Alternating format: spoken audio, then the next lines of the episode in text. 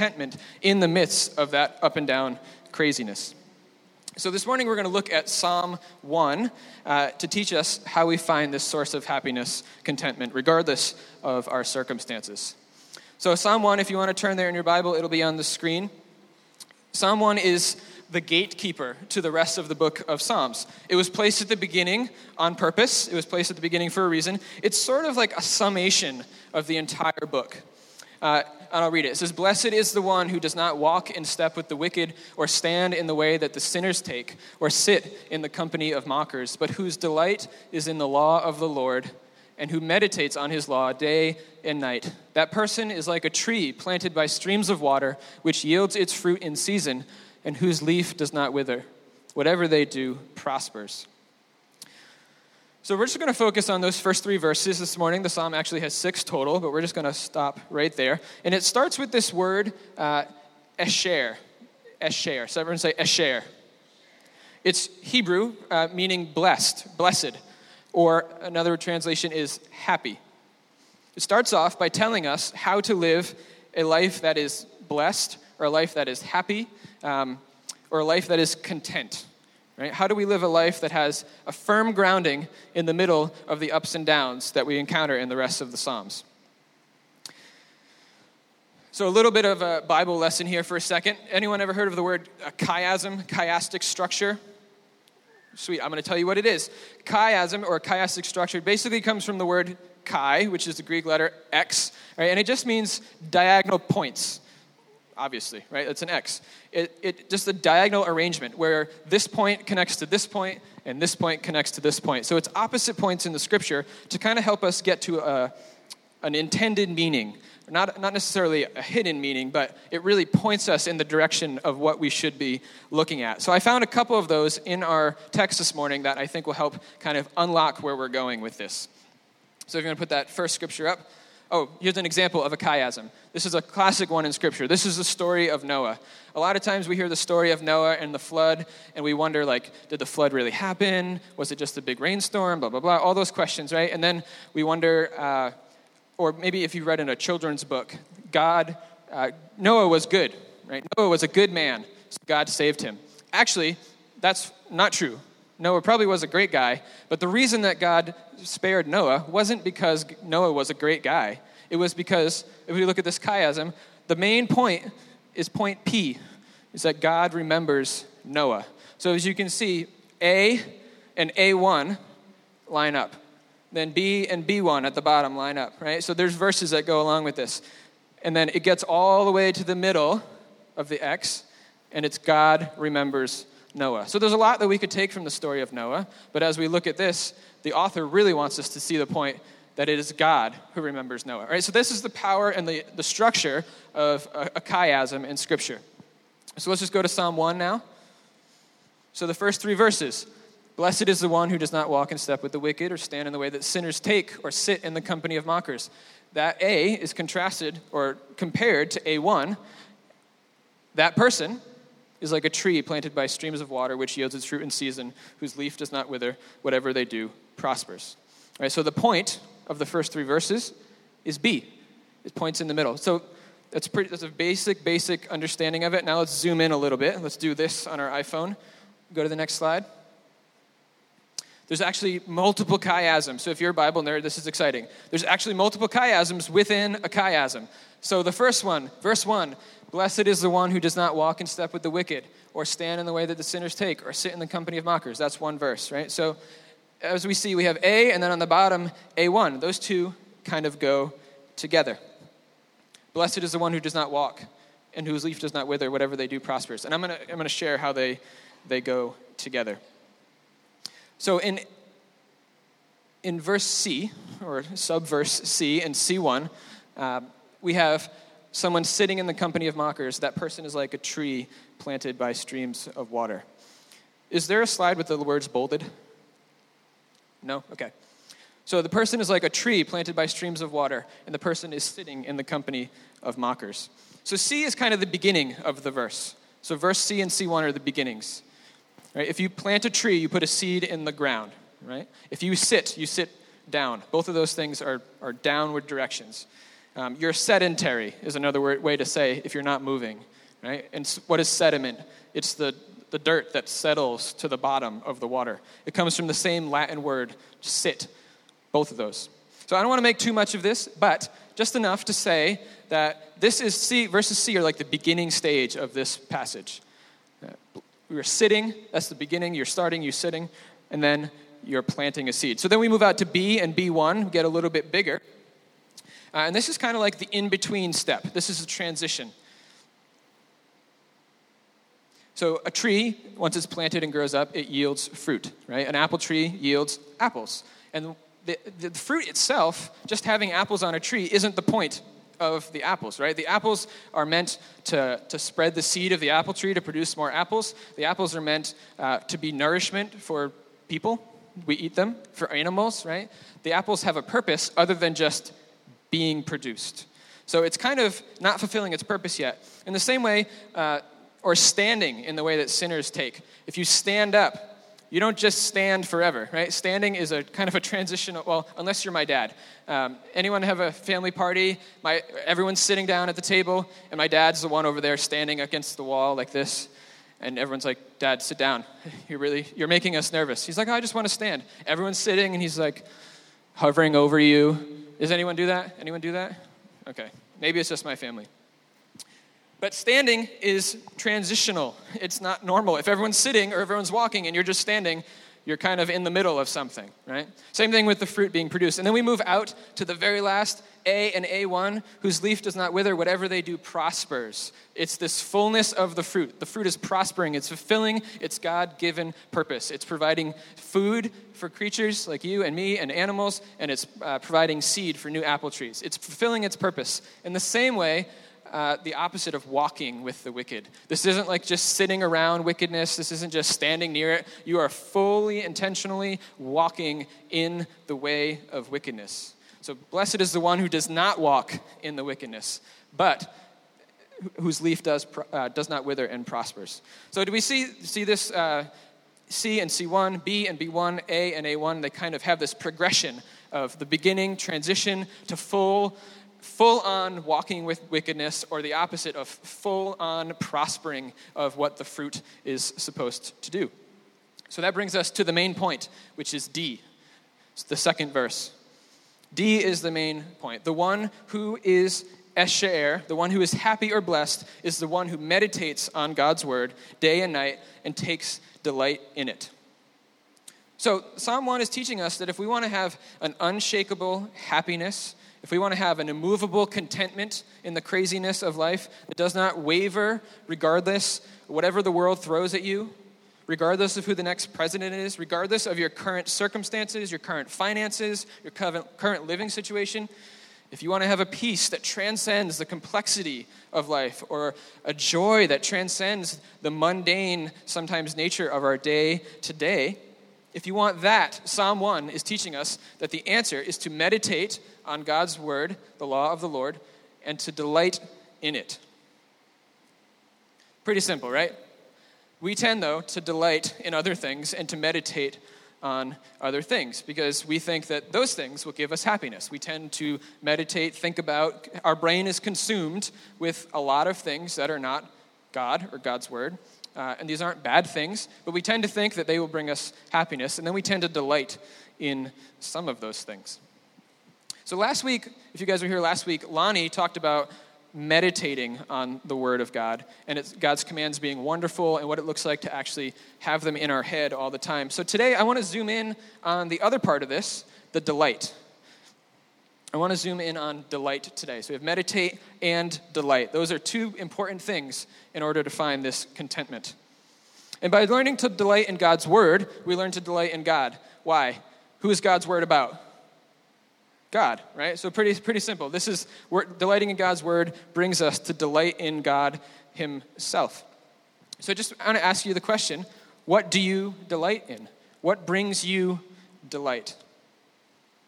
For me, Uh, that's a hard question. I don't know exactly what brings me delight, but I do notice that uh, I think dogs bring me delight. When I see a dog, when I go to pet a dog, uh, something happens to me. I'm a pretty reserved person in general, um, and when I see a dog, I kind of just, I get down, I want to pet it and like roll around with it. My parents have a little dog, and I, as soon as I come home, I like grab it and roll around on the floor, and we play. And it's kind of this like uncontrollable thing. I mean, like, whoa, where did that come from, Adam? You're like super reserved and quiet, and all of a sudden you're running around like a crazy person with this dog. It's just kind of this thing that happens to me, and I don't really know where it comes from. I didn't like practice delighting in dogs, right? Does anyone resonate with something like this? Maybe it's not dogs. Maybe it's cats. Anyone resonate with cats? Okay, insert all the cat jokes here. I'll keep them out. Jason delights in cats. Um, another thing I delight in is oysters. Not in the same way as dogs. I like eating oysters. I don't eat dogs. Uh, but oysters, I love oysters. I don't roll around with them or like jump up and down, but I just love how they taste. It's one of my favorite foods. I don't know why. I didn't practice delighting in oysters. I didn't come up with a three-step strategy for delighting in oysters. It just happened to me. So what what is it like for you to, to delight in something? Just take just take ten seconds in, in quiet and imagine, what is something you delight in, and what is that experience like? Go.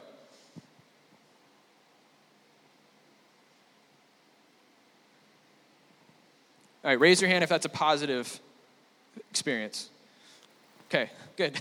Delighting, and this is obvious, right? Delighting in something is usually positive. Right? It's this great experience of joy, of happiness, of ah, everything is right right now. This dog loves me for the person that I should be, that I, he thinks I'm somebody else. He thinks I'm much better than I am, judging by his reaction. And I just want to play with him all day long. Something comes over you in delight. Now, contrast that with God. Does anyone have a hard time delighting in God? You don't have to raise your hand if you don't want to. I do. Anyone have a hard time delighting in God's word, right? I think, okay, I should pray. I know it's good. I should delight in God. Uh, but if I'm honest, my reaction to dogs is often much more uh, full of emotion and excitement than my reaction is to, to God or spending time in prayer. Anyone, you know, again, rhetorical, if you want to raise your hand, you can, but no pressure. Anyone feel like prayer is a chore? Anyone struggle to spend more than two minutes praying? Does anyone struggle to hear God's voice? Does anyone struggle to actually want to connect with God? Does anyone struggle having uh, an emotional reaction to God? Mostly, I find myself wanting to do other things than spending time in prayer. Right? Mostly, I want to I want to play games on my phone. Mostly, I want to hang out with friends. All good things, all fine things. Um, But how do I get to the place where my heart and soul desires to connect with God? How do we learn to delight in God? Because I don't think it happens the same way that uh, dogs, I delight in dogs, just happened. I just like dogs. I don't think it happens the same way. I think it's something that we have to learn to do, something we have to train ourselves to do. And as I was thinking about this teaching and this whole series, I realized that the Psalms... Uh, The psalmists do three things uh, most often. And I have kind of learned that these three things, uh, again, not to be too formulaic, but these three things help me to increase my delight in God. And again, I wasn't trying to increase my delight. As I was just kind of doing these things, I realized, like, wow, this is weird, Adam. I actually want to go home and pray. Like, I've never had that thought in my life until the past maybe year or so. Like, I actually want to leave this thing because I'm tired of being here, and I want to go home and spend time with God. That is, that was a crazy thought to me, um, but it, it was exciting. I was like, oh, I'm delighting in God. This is, this is good news. So three things. Number one is worship regardless of your circumstances. So this is speaking truth about who God is to yourself and back to God. Worshiping regardless of your circumstances. There's so many situations in the Psalms in which the writer is in a really, really, really bad place, right? We're much worse of a place than I have ever found myself. Yet the psalmist worships God. Basically, he speaks who God is to himself and to God based on who God is, not on how the writer feels, not on his circumstances, not on his current reality, whether it's a gospel moment or a blues moment. The psalmist offers his worship to the Lord based on who God is. So I have a, we're going to fly through a bunch of psalms, and I want you guys to do a little exercise. If you're taking notes or if you have your phone, I want you to write a tally mark every time something in one of these psalms that comes up grabs you. You don't have to know why. You don't have to know what for. Just if something in the psalm really grabs at your heart, you resonate with it for some unknown reason, or maybe you know, just write a tally mark, right? And then later on, you go back and maybe spend some time in that psalm with God. And you don't have to write down all the references. We'll make them available somewhere. So first scripture reference. I remembered you, God, and I groaned. Does anyone think of God and groan? Have you ever had a moment where you're like, oh, God, ugh. Like, ugh, I'm just so sick of God. I meditated and my spirit grew faint. I tried to pray and I almost passed out. You kept my eyes from closing. Anyone st- struggle falling asleep at night because you're too anxious or depressed or something? I was too troubled to speak. I'm just so, I'm so troubled. I just can't, I have no words. Then I thought, so the psalmist, like, aha, then I remembered. To this I will appeal. The years when the when the Most High stretched out his right hand, I will remember the deeds of the Lord. Yes, I will remember your miracles of long ago.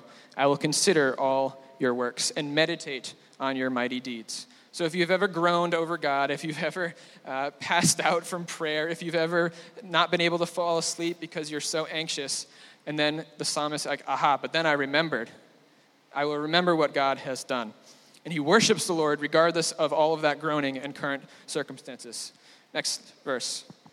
How long must I wrestle with my thoughts and day after day have sorrow in my heart? Anyone have obsessive thoughts sometimes? Anyone have sorrow in their heart? How long will my enemy triumph over me?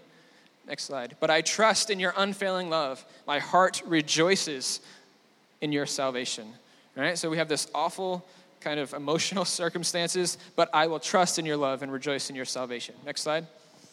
I will sing the Lord's praise, for he has been good to me. There's no qualifier. I will sing the Lord's praise, for he has been good to me. Next slide. Sing joyfully to the Lord, you righteous. I love this. It is fitting for the upright to praise him. It's actually fitting. It's like it fits us well, like a nice jacket. It fits us to praise God. Praise be to God, praise be to the Lord, to God our Savior, who daily bears our burdens. Our God is a God who saves. From the sovereign Lord comes escape from death. Imagine what scenario the psalmist had to be in to write that God brings escape from death. God is a God who bears our burdens daily. So whatever burden you are carrying today, right now at ten something, God will bear it. And that is what he worships the Lord for. Next. Blessed are those who have learned to acclaim you, who walk in the light of your presence. Next slide.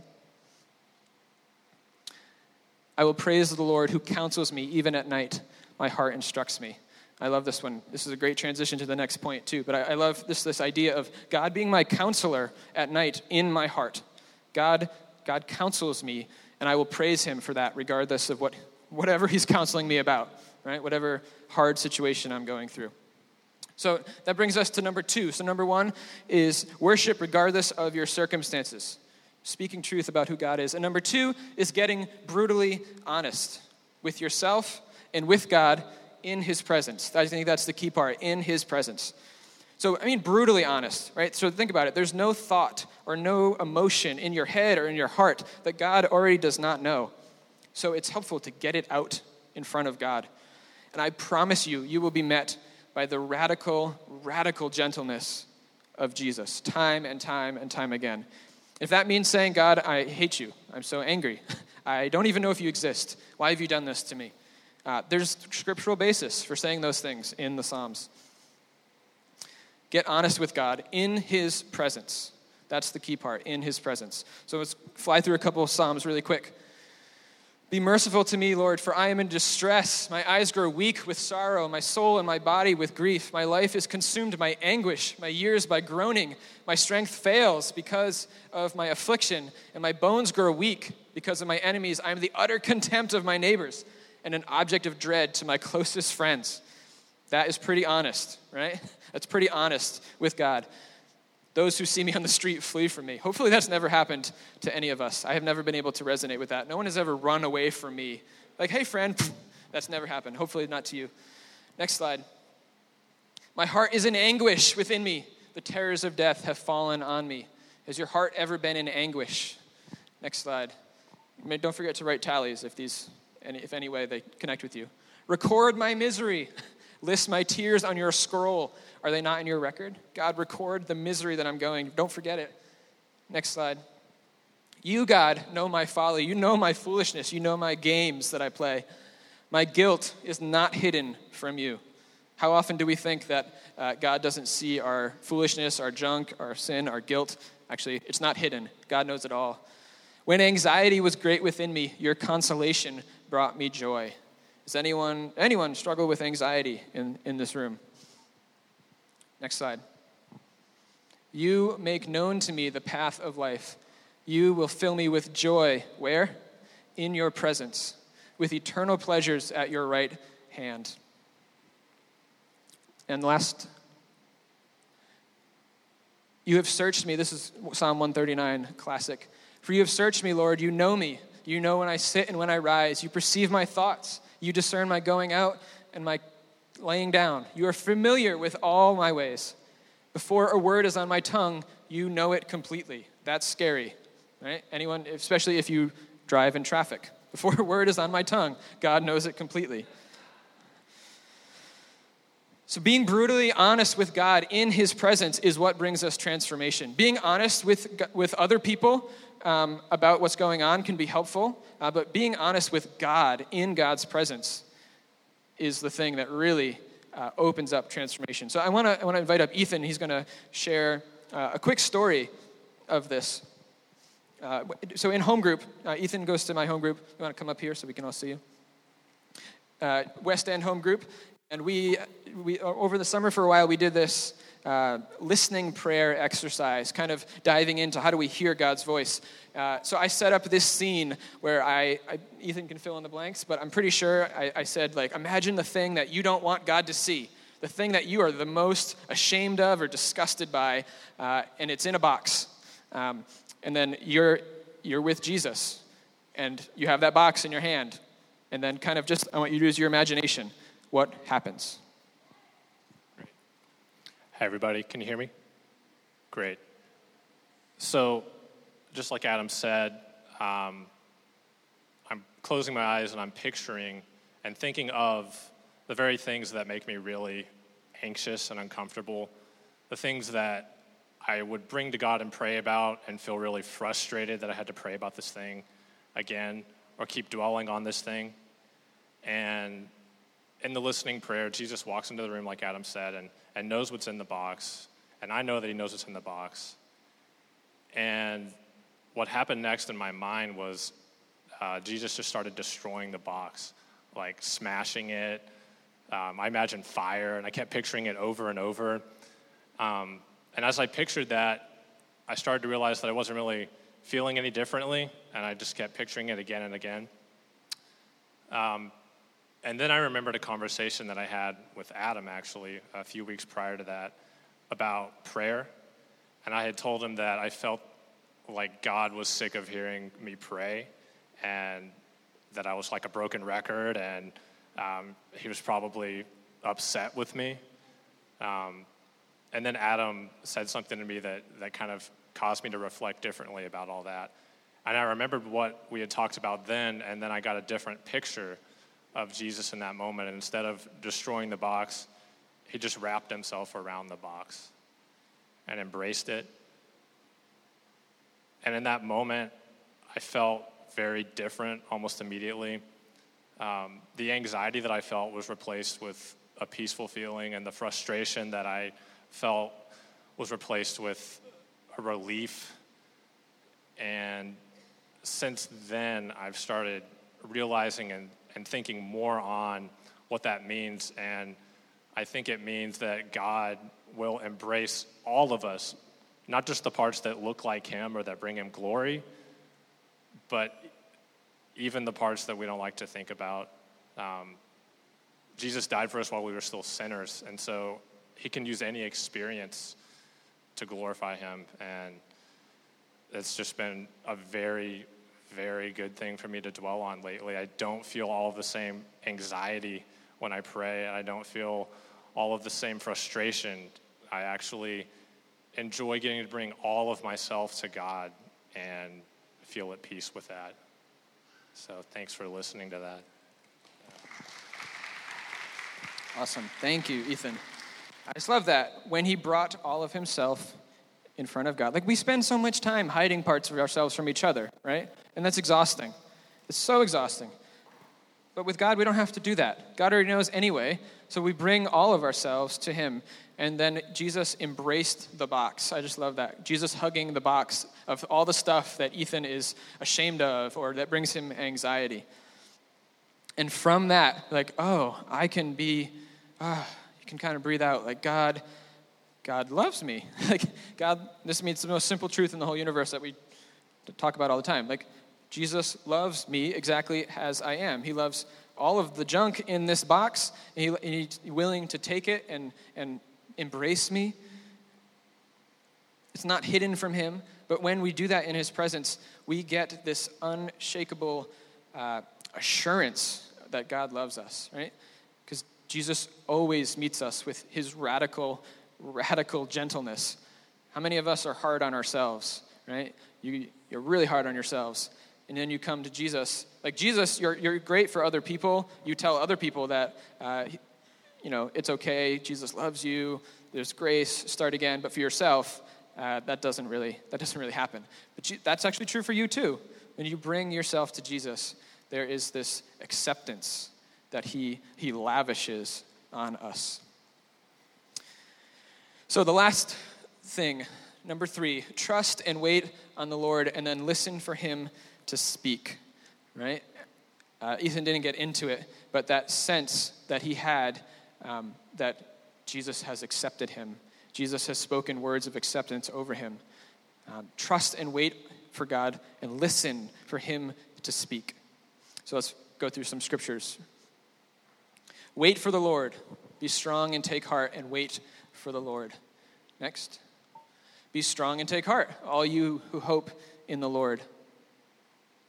We wait and hope for the Lord. He is our shield and our help. In him our hearts rejoice, for we trust in his holy name.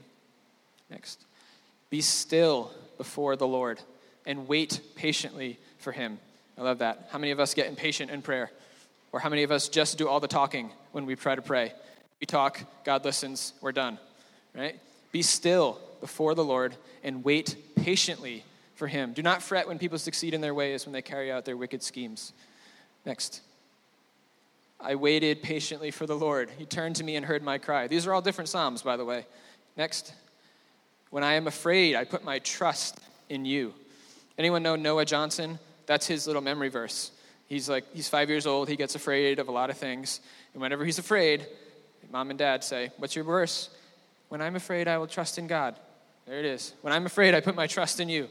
When I'm afraid, I put my trust in you. Trust in him at all times, you people. Pour out your hearts to him, for God is our refuge. This one verse, sixty-two eight, encompasses all three of the steps um, that the psalmists do to increase their delight in God. Trust in him at all times, you people. We just we just did that. It goes backwards. Pour out your hearts to him.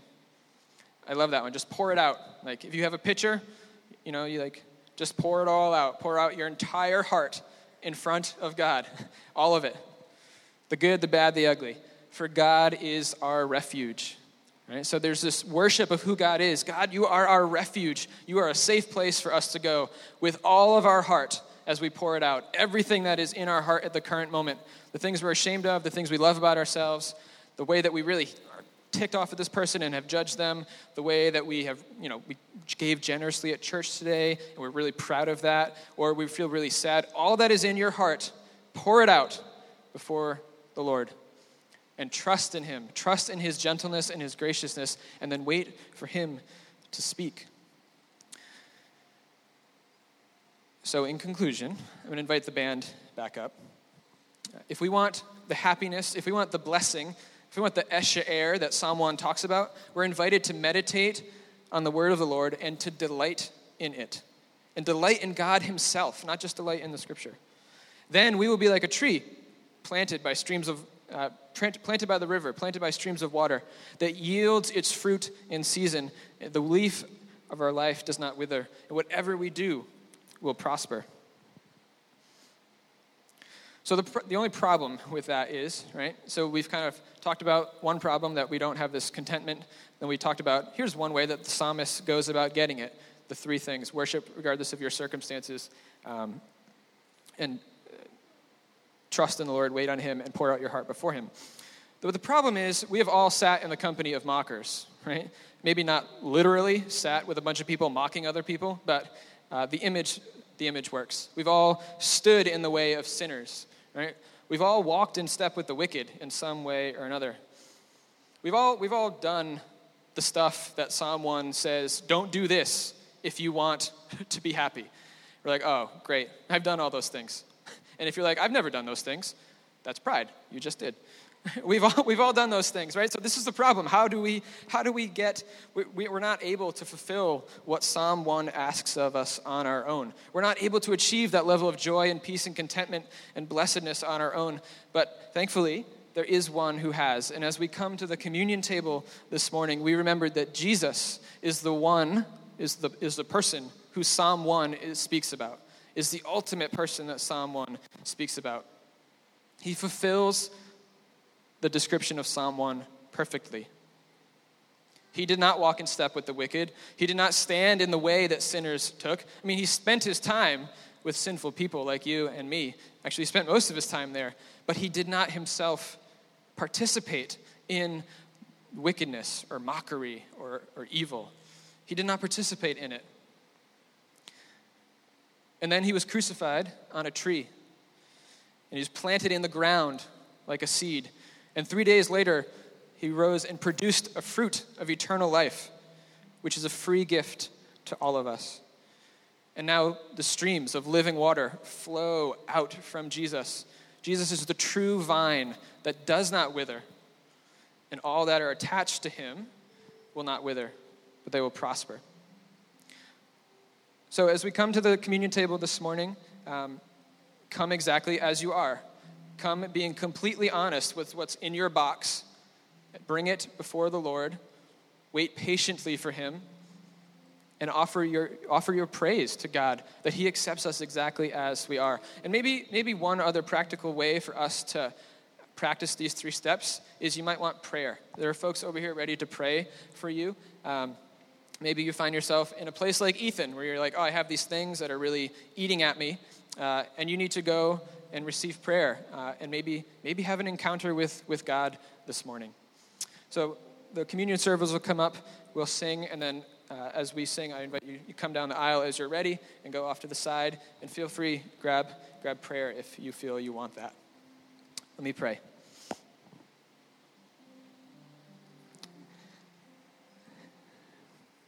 Lord, I admit that I so often do not delight in you. I do not meditate on your word. I hide things in my life. I keep them from you. I try to keep you at a distance.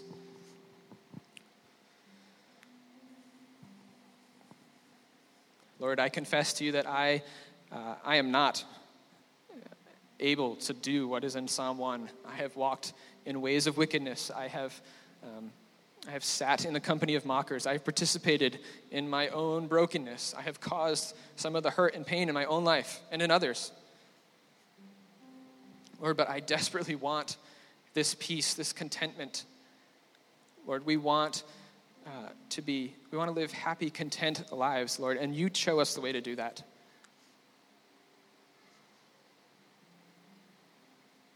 God, this morning as we take the bread and dip it in the cup, God, would you remind us that you are you have fulfilled Psalm one, Lord. You are the one, the only one that can bring us peace and contentment. God, so as we approach the table, I pray that we would bring our full selves to you, our full selves. Everything that is hidden, God, we would bring it to you and receive your radical, relentless gentleness and grace.